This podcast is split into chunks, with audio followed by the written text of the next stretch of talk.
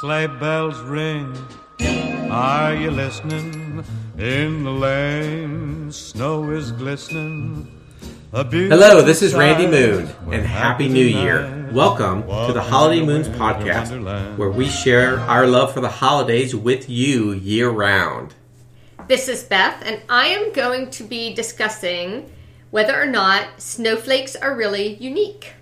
This is Cole, and I am going to be talking about the history of snowmen. And this is Sydney, and I will be talking about the Danish word hygge and and what it means. Awesome. Well, I did not know this was Danish Dictionary Month. It The is. word for today is Since our last podcast, we've celebrated Christmas together, and we hope you have as well, for those of you that celebrate Christmas. And we've had New Year's, so a lot of fun holiday happenings over the last couple of weeks. Way too many to go into detail, but we have had our Christmases, did all of our fun traditions, and we hope that you uh, did all your fun things as well. The one thing I'd say was a little disappointing was the weather. It was much warmer than It was. we like to have at Christmas here, but uh, everything else was good. Yeah, it was very nice. Um, the week after, when I went back to work, I was able to go on a couple of walks outside Because it was warm Yeah, enough. because it was very warm. It was very pleasant. And it still is warm. And I have to say, I'm not a huge fan of warm weather around Christmas. And I, I saw a wasp the other day, Yeah. so you know.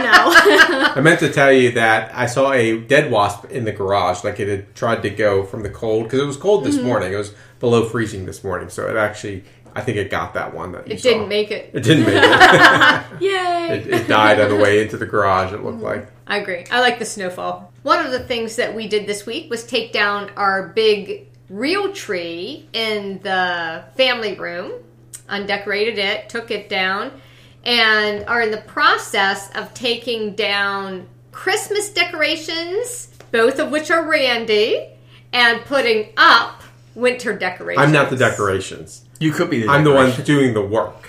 Right. Yes. Correct. Yes. Just to be clear. That's right. So after New Year's, the tree looked um, like it was getting brown. The live tree was getting brown on the end, so I felt like we needed to get that out. Plus, I like to start to work on puzzles. That's one of my uh, winter activities is to do some puzzles, and I'd gotten I think four this Christmas, four did. or five. So um, of course I had to pick the hardest one um, to start with, but um, tree out of the way, puzzle um, table goes where the tree was, so that was good. And then we uh, have a lot of winter decorations, like we talked about at the last podcast. So I wanted to start getting those up. So we still have our trees up. We still have a lot of our lights up. Um, but most of the decor around the house we've replaced now with the snowmen, or are replacing with the snowmen. And the white things, the wintry things. Right. Yes. Very, very fun. Like we said last time, it's at least we're not taking down Christmas stuff and nothing's going in its place. Right. Winter that would be things- sad. Winter fun things are going in its place. That's right. So now to the most exciting thing happening in January, every you. January weekend for anybody who loves America. This is Wild Card Weekend.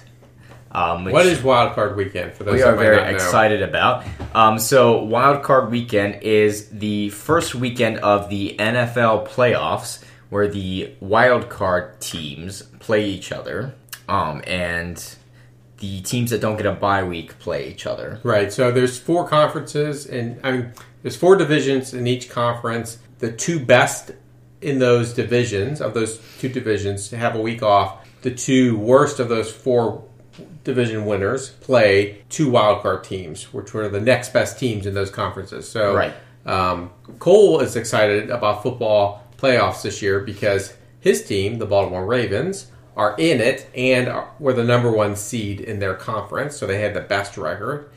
I'm not that interested this year because Steelers didn't even make the playoffs. So whatevs. Um, and your second choice got knocked out. Buffalo. Buffalo Bills. Yeah, yep. yesterday. Um, in a bit of a surprise for Yes. me, at least. Yes. Um, so- but it looks like there's several surprises this yes, weekend. there has already been several Um, surprises. it's a day of celebration for many people as the New England Patriots were knocked That's out right. of the playoffs. Very And sad for the sad for s- other people. Sad for uh, a very small and undeserving minority of Americans. Not true. Some of her best friends Sorry are to Patriots the. Andersons who love the Look, Patriots. all I'm saying is that on social media, I've seen more people post "Happy Patriots aren't going to the Super Bowl" posts than people post like people that I didn't see post stuff about Christmas are posting stuff about the Patriots not making the Super Bowl. So I feel like there's a lot of celebrations going on in people's hearts. um, yep. So very exciting. Obviously, this is coming out a little after Wild Card Weekend and the next weekend. So actually, by the time this post, we'll have had all the pl- playoff weekends, so we'll know who is going to the Super Bowl. Yep. So I may be a very disappointed Baltimore Ravens fan by the time this comes out. At least you got in the playoffs. but at least, yep. Or a happy one. Or a very happy one and very nervous one. That's right. The only thing that could make this better right now is snow. that's so true. It Kill the is. bugs. Kill the bugs. That's right. Get cold enough to have a beautiful blanket of snow and, in the process, kill all bugs. Yeah, We like that. Yeah, I was looking through pictures from last year at this time, and we must have had a snowstorm right after New Year's last year, that based on sounds the nice. pictures we had. I got some research from Penn State, Geology.com, and Caltech. That was very interesting. I was researching, I researched actually a lot of other sites also. A little heavy on the Pennsylvania universities. Well, you know. Penn State is awesome. Penn State is great. Um, but I actually researched a lot of different sites, and these three seem to bring it down to a place. No, these three places Caltech, Penn State, Geology.com. oh, I thought when you said yes, So it's three different sites that seem to encapsulate what I'm talking about, but many more were looked at. so it's not Penn State geology. It's not Penn State Geology. Although I'm sure they have a great geology department. They do. They have a great everything department. We're writing our graduates of Penn State, so. All right, so the first thing that's important to know is how snowflakes actually form.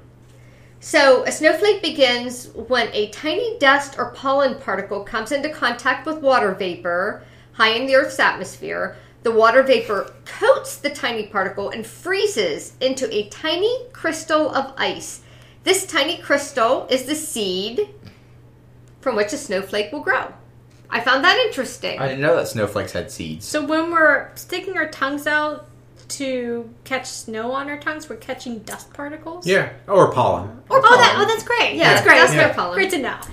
Um, It's small, quite though. tiny little ones, though. Like and if you- you think about how many snowflakes fall down, the amount that's up there has to be so like they have to be so small to be able to float around in the air like that. But if you choose not to get snowflakes on your tongue, I understand. Now.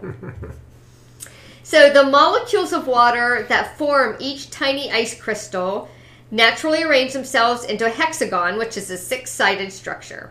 The result is that a snowflake has six sides or six arms. And the, Arms? yep, arms. Those are the scary snowflakes. That's right. right. I haven't seen those snowflakes before. I know. The ice crystals are minerals because they're naturally occurring solids with, with a definite chemical composition and an ordered internal structure. That was right from geology.com. wow. So is that the definition of a mineral? No. So are we minerals? Oh yeah, well, yeah. No. No. It's it's a mineral is a naturally occurring solid with a definite chemical composition and an ordered internal So structure. So I guess that means your head's a mineral, a naturally occurring solid. He's being real. So, how does it? How does the snowflake grow then from this tiny little ice crystal seed? So the ice crystal is heavier than the surrounding air, so it starts to fall.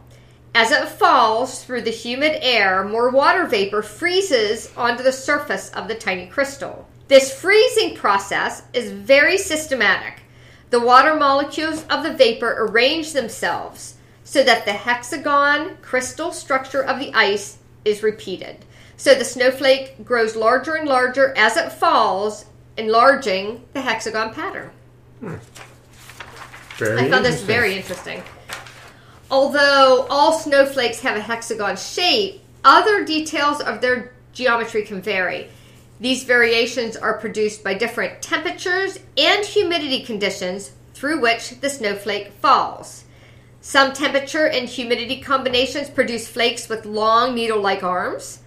Other conditions produce flakes with wide, flat arms. Other conditions produce thin, branching arms.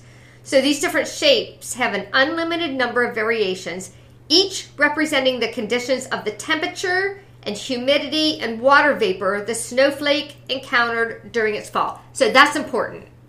As this little ice crystal is falling, those three things the water vapor, the humidity, and the temperature that each encounters is different. Even though they seem to be all falling in the same general area, they're not. It's each a specific, what would you call that? A specific tra- a specific path. Each has a specific path with you those unique combinations that may be similar but are not the same. So, the question then is will they actually reach the ground as snow? Hmm. That's one question. That's my question. Is it? yep, that's my question. So- Are you going to answer it? yes, I am. Okay, thank you. So, just because it forms high in the Earth's atmosphere does not guarantee it will hit the Earth's surface. That will only happen if the air temperature is below freezing all the way to the ground. If the snowflake passes through a thin, warm layer of air, they could experience partial melting. When they exit the warm air, they will refreeze on the way down in the form of a tiny ice pellet, and that is sleet. If the snowflake passes through a layer of warm air that is thick enough to melt them completely, then land on a cold Earth surface, the result is then freezing rain. Oh, that's great. I know, isn't it? So if it's cold the whole way down, you get your snowflake. So it's all about the layer of uh, warm air, right. how may thick the layer through. is. Exactly. Huh, interesting. I know, right? So really, like we should just have a bunch of heaters outside, just trying to heat up the atmosphere. Yeah, the that's, whole- Yeah, that healthy would for the that would earth. that's realistic. I feel like that's what we've been doing.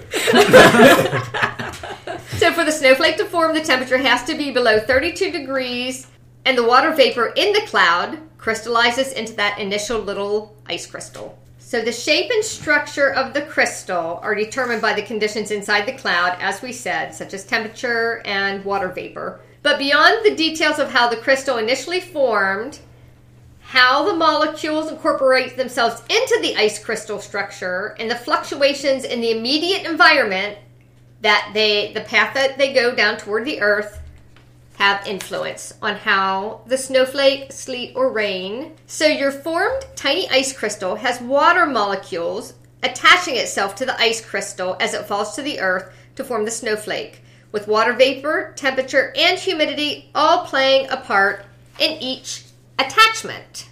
So as it goes down, each attachment has all of those components.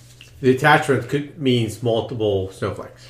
The attachment, no, the attachment means how that snowflake is formed. Oh, So as the water molecules and the vapor It's and the humidity adding to the size. it's adding to the size of the yeah. snowflake. Okay, exactly. that's what you mean by attachment. Yes. Like it's not. It's like a not like an accessory. Not like a like a little snowflake scarf or something. It's no, just but it I do getting- think that is a nice thing to have. it's just getting bigger. it is Well, you- getting you, bigger. could think of it as an accessory, like you know, because we, we get bigger as we add that's, accessories. that's just more me, though.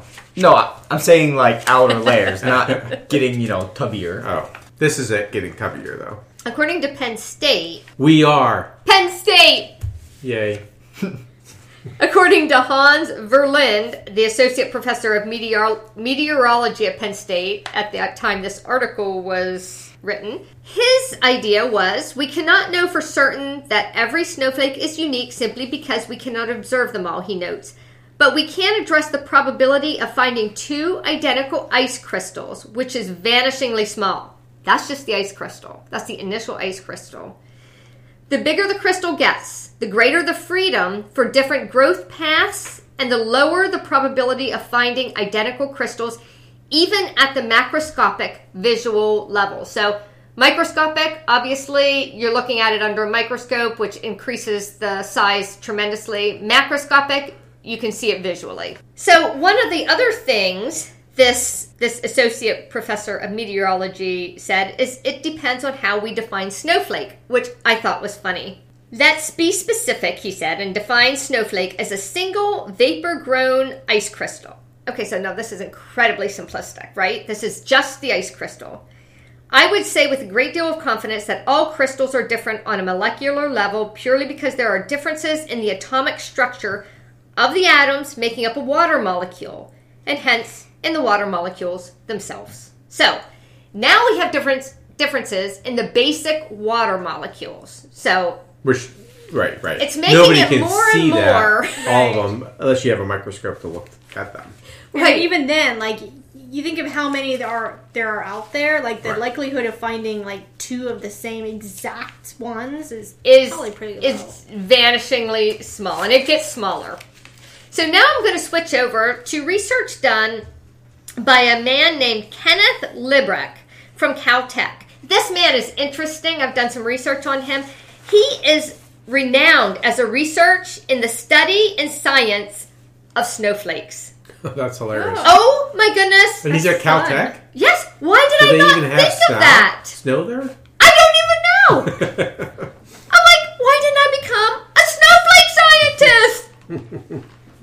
so, there are a lot of flaky scientists. you, you mentioned like how their um, offices are decorated for like Christmas and winter. Yeah. Yeah, like a lo- bunch of like snowflakes, like cutting out snowflakes. Well, you know, next to their I offices. mean, why wouldn't they have snow there? according to him, if you ask the question, is it really true that no two snowflakes are alike?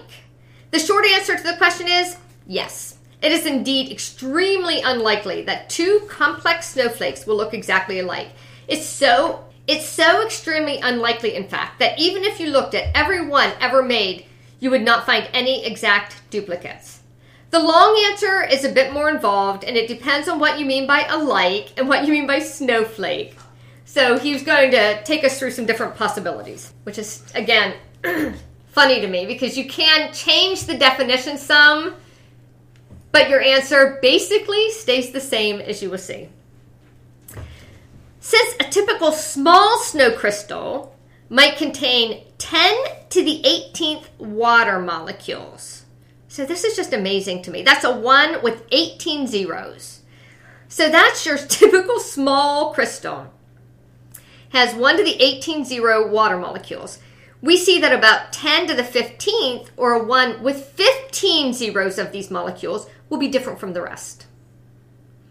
These unusual molecules will be randomly scattered throughout the snow crystal, giving it a unique design. The probability that two snow crystals would have exactly the same layout of these molecules is very, very, very small.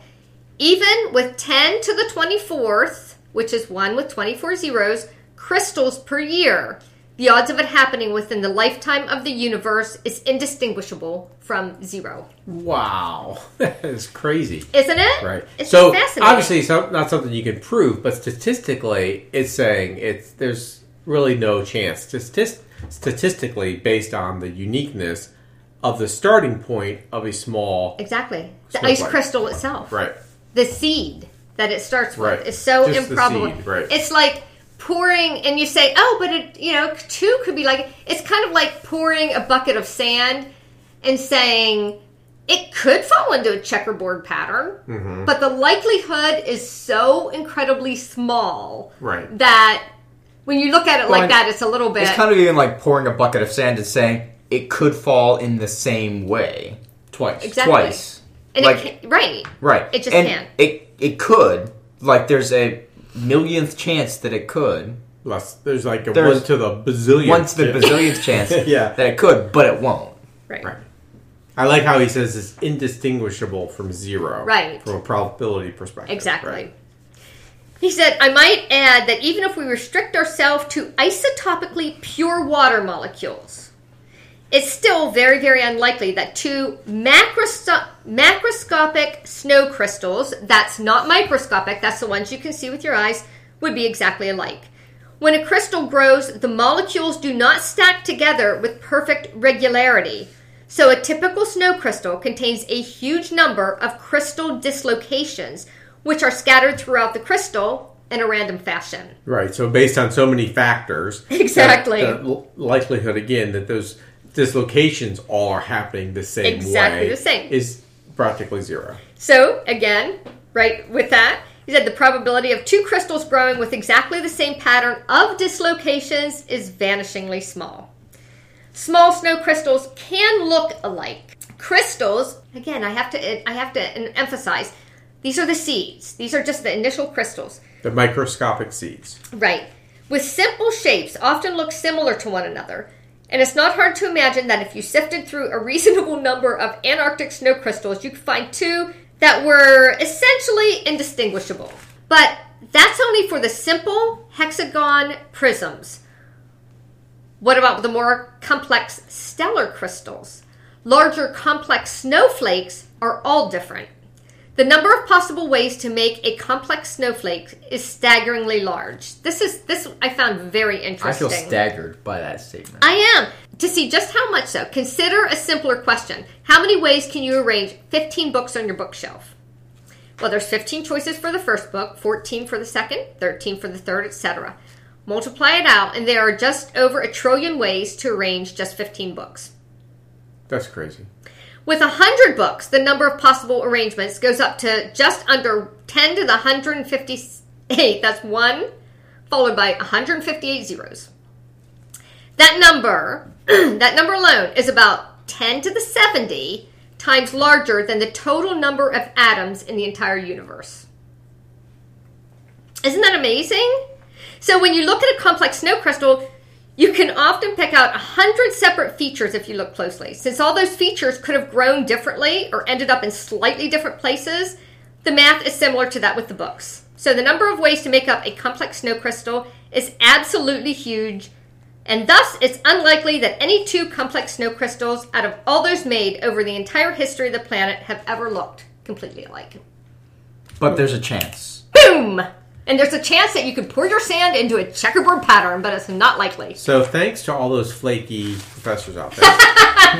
And Kenneth Hilbert, it's funny because he was going to, I was reading up, up on him lately, and he said he's going to give up, the, like, he's getting ready close to retirement age, so he's going to give up his other research and stick to snowflakes. And I'm hmm. like, good for you. Good for you, Kenneth Libbrecht. You are my hero. Snowflake research. Snowflake research. Um, but what are we going to do with all those snowflakes when they hit the ground? Well, if only And there was something to do with them. If only What there was do? a way to stack them, Gather them together. gather them together. Um, it's funny as I was looking up the history of snowmen. So one particular source at uh, fatherly.com opened up with, "Man has always loved stacking things." Cave drawings make this clear. That's So it is in our DNA to stack things. So there you go. I like stacking I like stacking things. You're a stacker. If you think we always stack things, From the time you're a baby. yep, I mean, you're stacking things. it's just a great pastime. so, how long ago do you think snowmen? When do you think snowmen first came around? oh, um, The dawn of time. recorded history. Let's see. Um, I'd say maybe seven, maybe sixteen fifty. 17. So Sydney was the closest. Well, that's They, not fair. they have pretty much always been around. Really? How do we know that? Um, because there are cave drawings of stacked snow. I don't know if they have the eyes made out of coal and the little smiles. And Or the it doesn't. carrot nose. Um, but uh, yep, there's there's evidence that even Neanderthals would stack snow That's into funny. or form snow into figures. Hmm. That's crazy. I would That never- is crazy. Yeah, I would have never never guessed. guessed that either. I win. Well, as we know, we as a race have always loved to stack things. Wow. That's right. so they've pretty much always been around. It's funny. A lot of different websites compared snowmen to uh, Forrest Gump.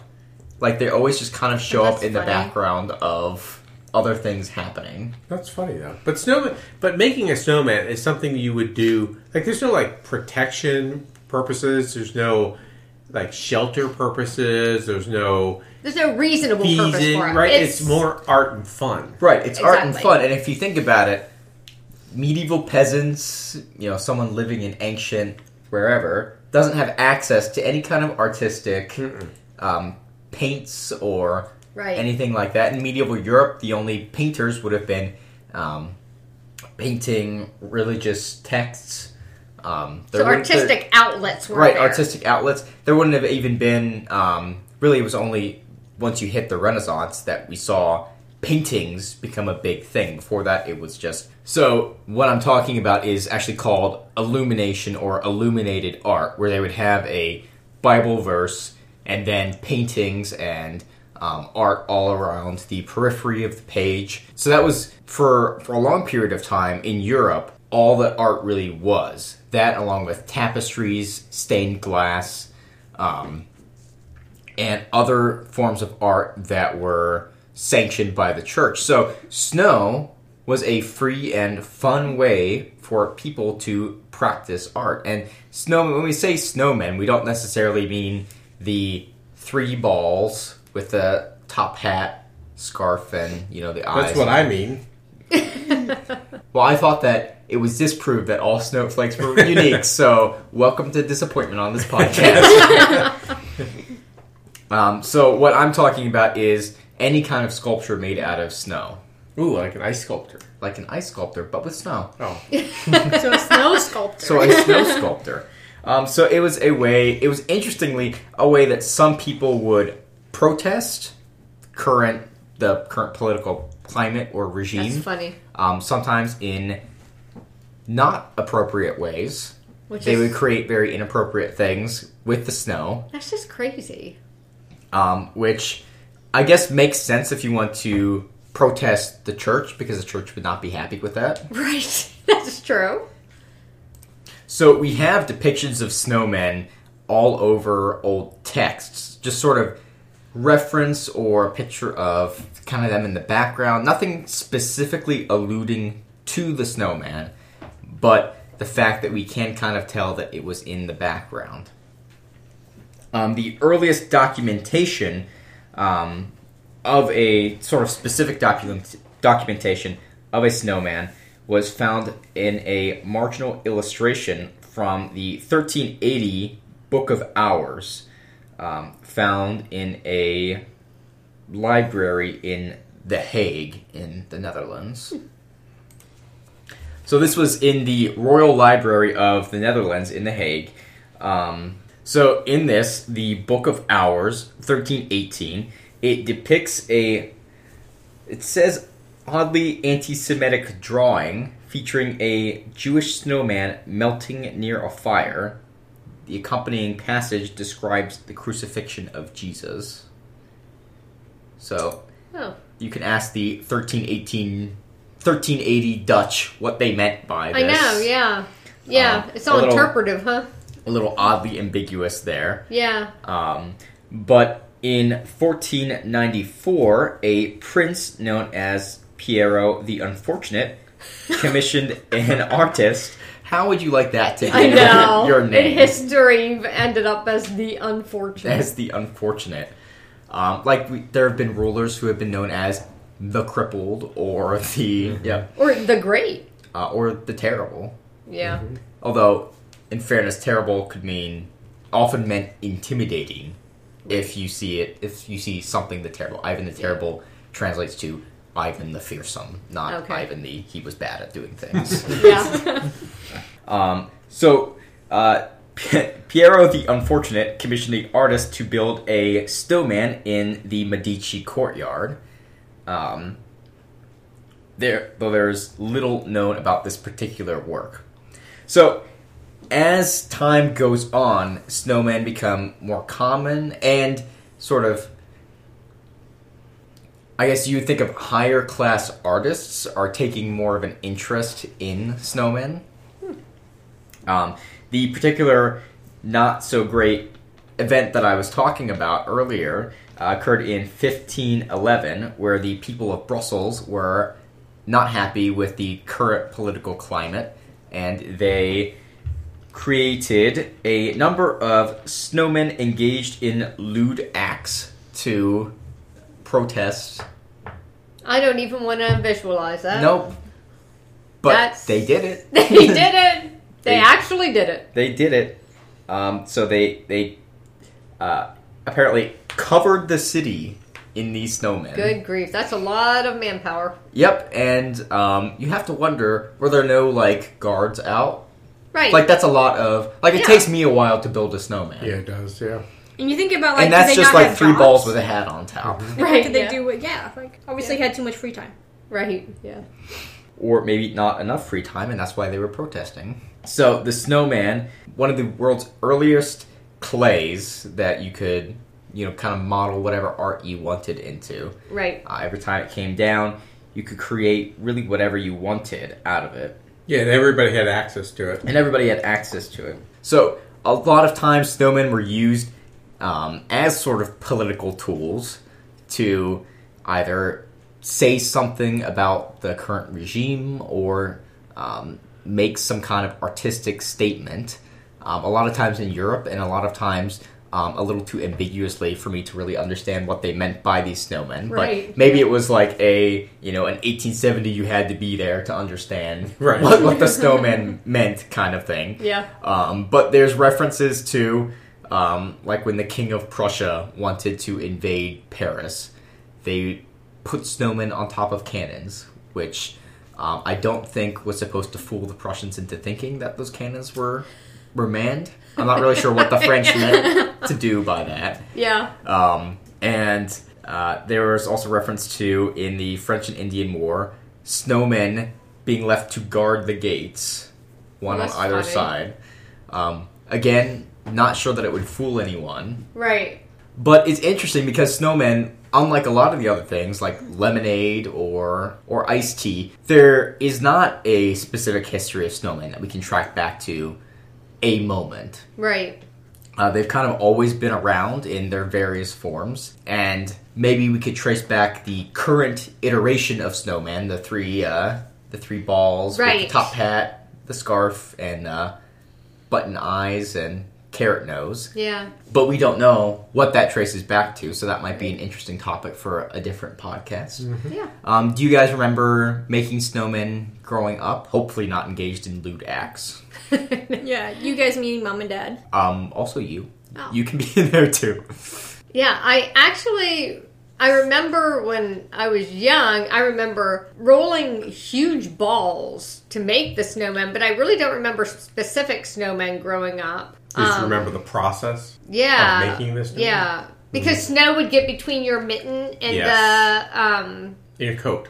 yeah, your There's a snow gap. your snowsuit. Yes, We had when we snowsuits. right when we were kids, we didn't have gloves. The long ones. The gloves or long mittens that would go over the sleeve. Right. So there was a lot of times a gap, and snow would accumulate It on would. that, and and just like be frozen balls around your skin. Yeah, and it would after around. a while it would hurt. yes, it was. But, it was still fun to do the snowballs and make the snowmen. My family grew up around um, the Great Lakes, around Lake Erie, so Buffalo and Cleveland, and then later Pittsburgh. But I remember making snowmen, making snow forts, making igloos, ice skating, all those kind of outside things from the Buffalo and Cleveland days because we got bigger snows there. Yeah. Uh, so we often made snowman, and if we did, they were usually big, and they, it was a community effort. It was multiple neighbors because snow is actually very heavy. It does when get you heavy. make a ball about I don't know three three Yep. feet or bigger across, it becomes very heavy. Yep. Um, and you need a lot of a lot of people or strong people to push To it. hoist it up there. That's right. Yeah. Yep, you need one of those uh, large Scotsmen that pick up Right. the rocks That's heavily to help you build a snowman. Yes. Maybe Um, that's where that came from. Maybe that's where that came from. Maybe you could hire one out to uh, to go. help you build a snowman. That could snowman. be a winter Um, uh, job. A, a winter job, yep, seasonal work. That's right. Uh, that's a funny thought. Yeah. But uh, I remember making snowman and making snow force you helping us hollow out. well, Right. You mostly hollowing out. right. um, You're looking at me. Yep. Yep. I'm looking at Randy here, hollowing out uh, large snowballs that we could then Right. go into. Yes, and, the, and we got that by pu- when you push snow off the driveway, it would become you know bigger and bigger, and kind of um, piles of snow. So it was easy from those piles to kind of pack it down and then to dig it out to make a fort or cave Kinda- of kinda some like an sort. egg- we would, yeah. but we'd roll a big ball over to it. Yeah. Because I remember it was it was a ball. I started in the back. it- Yep. for that one you're talking Yep. about, the specific event. Yeah, and that's what we have pictures for. Yeah. Yeah, but Pictures like of. you said, like we've had other snow forts based on or um, made from the snow from the driveway that we've kind of shoved to the side. Right, right. And um, the if you if you're familiar with the cartoon Calvin and Hobbes, Yes. um, he that cartoon I think really proliferated the idea of snowmen scenes. Yeah. Yep. Often in his case, they were uh, catastrophes or Like They were monsters aliens. or Yeah. Yeah. yep. Um, some of those scenes when you go back are a little darker than I seem to remember. yes, Um, I think there was one where he was holding a little snowman at the edge of his roof. yes, And like the crowd of snowmen below, and it had to be like thirty snowmen. Yeah. were all chanting for him to jump. yeah. Sometimes he had like little snowmen, which is pretty reasonable. Sometimes he had big ones, like a bunch of big ones. You're like, Yeah, that would have taken like weeks to build that many snowmen. Okay, this is Calvin and Hobbes. yeah, yeah, I know. the beloved Right? comic series. That's That's right. Well, and Hobbes is a stuffed animal that comes to life, so suspension of disbelief is right. necessary. But Cole used to make some of those scenes too. He would make snow scenes. Snow scenes. Yep. Yes. With little snowmen. with little snowmen. Uh huh. Yeah. Um, and those were fun because you could use like two balls and Yeah. just like a pair of eyes or That's something right. like that, or like a pair of eyes and a nose. Right. Um, and you could do a lot more with those. Quickly. But the unfortunate thing about that is that um, you lose, you start being able to see the grass. yeah. Um, you kind of you kind of lose enough. the blanket of Yeah, snow, that's um, right. which was often not deep enough. So that was um, Yeah. a little unfortunate, yeah. especially if it didn't. Even if it did snow again, it would kind of mess up your snowmen, and then Yeah. cover up the grass. Yeah, and that didn't happen when I was in when we were in Cleveland and Buffalo, those areas. That didn't happen. There's there was so much snow that you know you were even as you rolled the ball, there was still snow underneath of that. Yeah, I think when once we moved here, we had snowstorms that were more like that. Mm-hmm. Um, a lot of the ones when he was old enough to do the snow scenes, I think was in the other house at Percival. Mm-hmm. Nope, I'm thinking of here. Yeah, Oh, were yeah. you? Yep. Okay, right.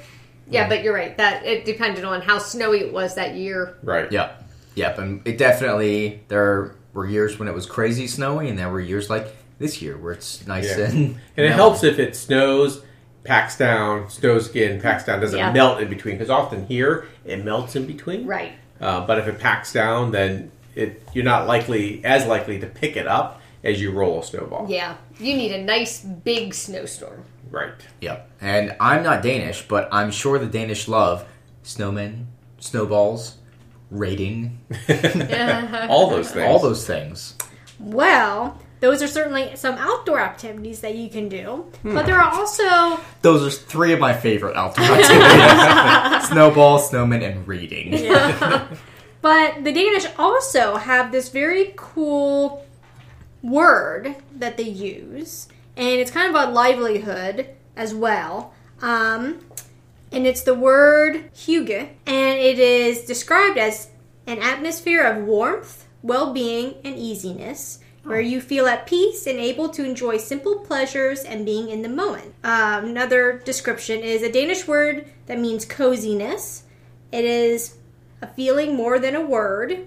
It is a ritual of enjoying life's simple pleasures and making ordinary more meaningful, beautiful, and special. Well, that's nice. Yeah. So this word is often associated with winter and being indoors in winter. So, what are some cozy family or even just low key sort of things that you think of when, like, um, that you can do during the winter months So when we're with the Danish people or just ourselves? ourselves? It's kind of like your your aha moment. What's your hygge moment? Your Right. Moment. I like the fi- to have the fireplace on, to have the fireplace on and hot cocoa, Mm-hmm. and actually a fuzzy blanket. Yeah. That's all nice. Mm-hmm. That's cozy to me. Yeah. I like all of those things. Um, being with close friends or family, um, drinking some kind of hot beverage, um, and typically having a cat around somewhere. That either very fun. either sleeping on the hearth next to the warm fire, or sitting next to me, staring at me and yelling at me, That's right. as, That's as my common. my cat does. That's right. Um, I came across this word, and it's very interesting because um, although it's associated with the winter months, it's kind of a, a lifestyle that the Danish have embraced. And um, I found more information on it's called mamainthenow.com. And um, this woman, she was raised um, By Vikings. She grew up in Denmark, Oh. and she was raised with this lifestyle. so she describes hygge um, as a state of mind as much as it is an experience. Hygge sums up the mood and ambiance of a situation. Experienced during the cold Danish winter evenings when candles are lit on the coffee table, a good movie is on TV, you're cuddled up on your couch with your loved ones, also associated with warm hot drinks, warm blankets, lit fire. I Um, like this word. Right? Yeah. Yeah. It is a feeling you get during the holidays when your house is full of family traditions and all the right ingredients to make memories that last a lifetime. Um, but it's also associated with, like just with going on, going for a walk on a warm summer day, stopping by an ice cream shop. It doesn't cost money, and you can bring it into your life pretty easily. Sounds like what you did at work the other day. Where you took a you were able to take a walk able- outside I at took- lunchtime. I took a hygge moment. You did. You had a Hughie moment. That's Um, right. and that's that's good to know that the word doesn't cost anything. That there's not a tax right. on it for me to use it. well, yeah, that is good. Um, Lord knows there's a tax on everything else. nice. Nice. So this person describes it that so this woman says that um, hygge was never meant to be translated. The closest word that comes to a translation is coziness. Okay. But even you're then it is- doesn't- how you describe it, it's much more than that. Right. Coziness is a kind of result of all the environmental things Right. going on. right. Right. Exactly. It sounds like this is all the environmental things and also the feeling That create and the also- coziness. This is more like the effect, not really the cause. Right. And you Um, can have these are like moments. You can create these kind of moments, Mm-hmm. or um, not maybe days, but hours worth of this kind of um, lifestyle. Right. So it, it's much more meant to be felt Yeah, than um, to do. interesting.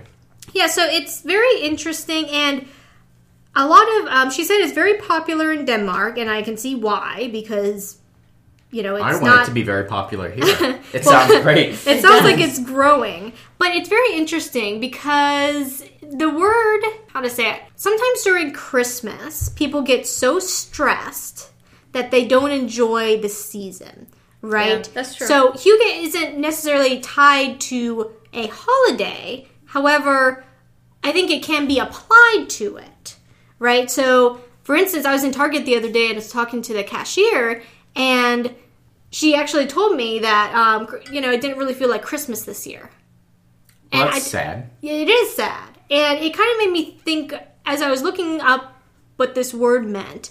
It means like kind of to me, it means more of the little moments, right? Oh, that's a good way to put it. And I think a lot of people during the holiday season, which is very sad for me um, to see other people have to go through this or going, you know, making themselves go through it, is um, they they lose the little moments of just enjoying the season. Yeah. Like for instance, we like wrapping not because we want to make it perfect. Wrapping paper. Wrapping, yeah, With wrapping W. gifts, Gifts. right? But we have like a TV like in the room that we wrap, and We could watch just, Christmas shows. we can or- watch Christmas show. We can watch like any nostalgia, anything that we want. We can, you know, be in the room with a cup of hot tea. Right. We can watch Rankin Bass Christmas specials. Check out our previous episodes on the Rankin Bass Animagic. That's right. That's right. So I think, I think we've done a good job at applying this word and this kind of meaning to the holiday season. But I mean, there are definitely um, areas for improvement. But I think if